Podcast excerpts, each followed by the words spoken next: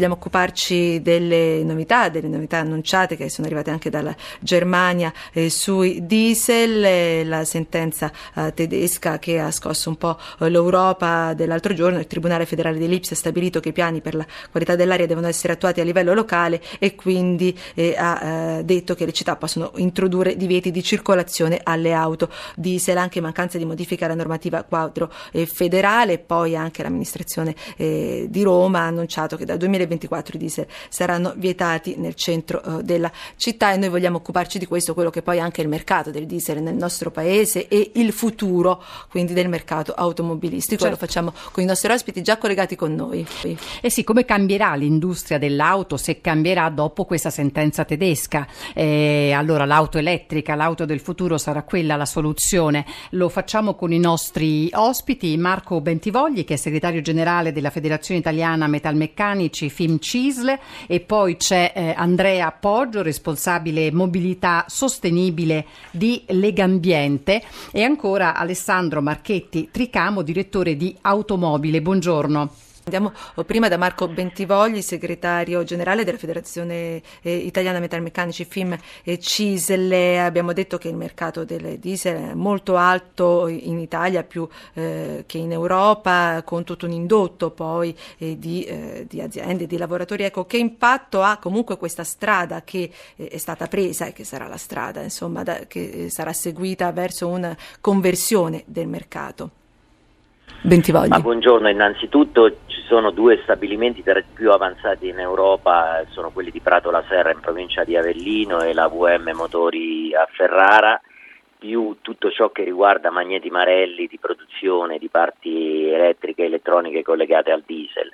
E si calcola circa un 3.000 posti di lavoro che se la transizione, come giustamente si diceva all'inizio, non viene gestita in maniera intelligente, rischiano di pagare non solo la, le, le questioni ambientali, ma anche le questioni occupazionali in termini di posti di lavoro. E io credo che ci sia una tematica da affrontare un po' più nel suo complesso. Allora, oggi la guerra che si fa al diesel si fa per il biossido di azoto, non si fa né per le PM10 né per le CO2. Allora, per molti anni non, eh, bisogna ricordare a tutti che il biossido di azoto non è stato neanche considerato un inquinante. Io non lo sto negando, è chiaro che è un inquinante e nocivo per la salute, ma il rapporto di produzione, cioè se si vuole fare una scelta ambientalista, la si fa sul serio. Prima di tutto, se noi andiamo in Cina, in Cina eh, i motorini e moto a combustione fossile non esistono, sono ammessi solo per la polizia tutti girano con motorini elettrici. Ecco, perché non partire già da queste cose? Secondo, il biossido di azoto non è rilevato dalle centraline per l'inquinamento in nessuna città italiana, ovvero le centraline in tutte le città d'Italia, d'Italia non hanno le tecnologie per rilevare gli NOx.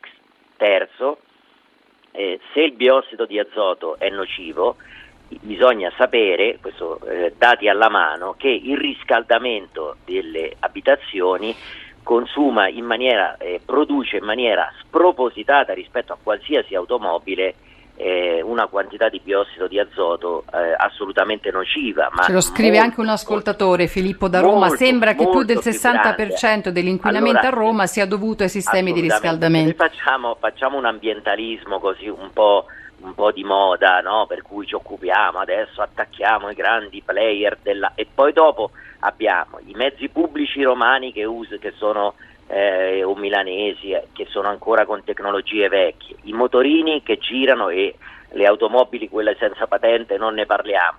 Cioè, qui c'è un ragionamento da fare in maniera complessa. Però lei sarebbe d'accordo nel convertire diciamo, la, il mercato alle auto elettriche? Ma assolutamente sì, si tratta solo di gestire la transizione, io sono proprio d'accordo che bisogna iniziare a avere delle quote a emissioni zero e avere anche delle aree della città in cui si può entrare solo se si ha emissioni zero, ma se non si vogliono fare slogan e si vuole invece gestire la transizione, bisogna fare delle cose eh, non ipocrite, se io mi occupo delle auto diesel e lascio eh, la gran parte degli impianti di riscaldamento a gasolio, come ci sono in tutta Italia, eh, vuol dire che non voglio risolvere il problema, voglio mantenere il biossido di azoto, aumentare le emissioni di CO2 e aumentare anche quelle di PM10.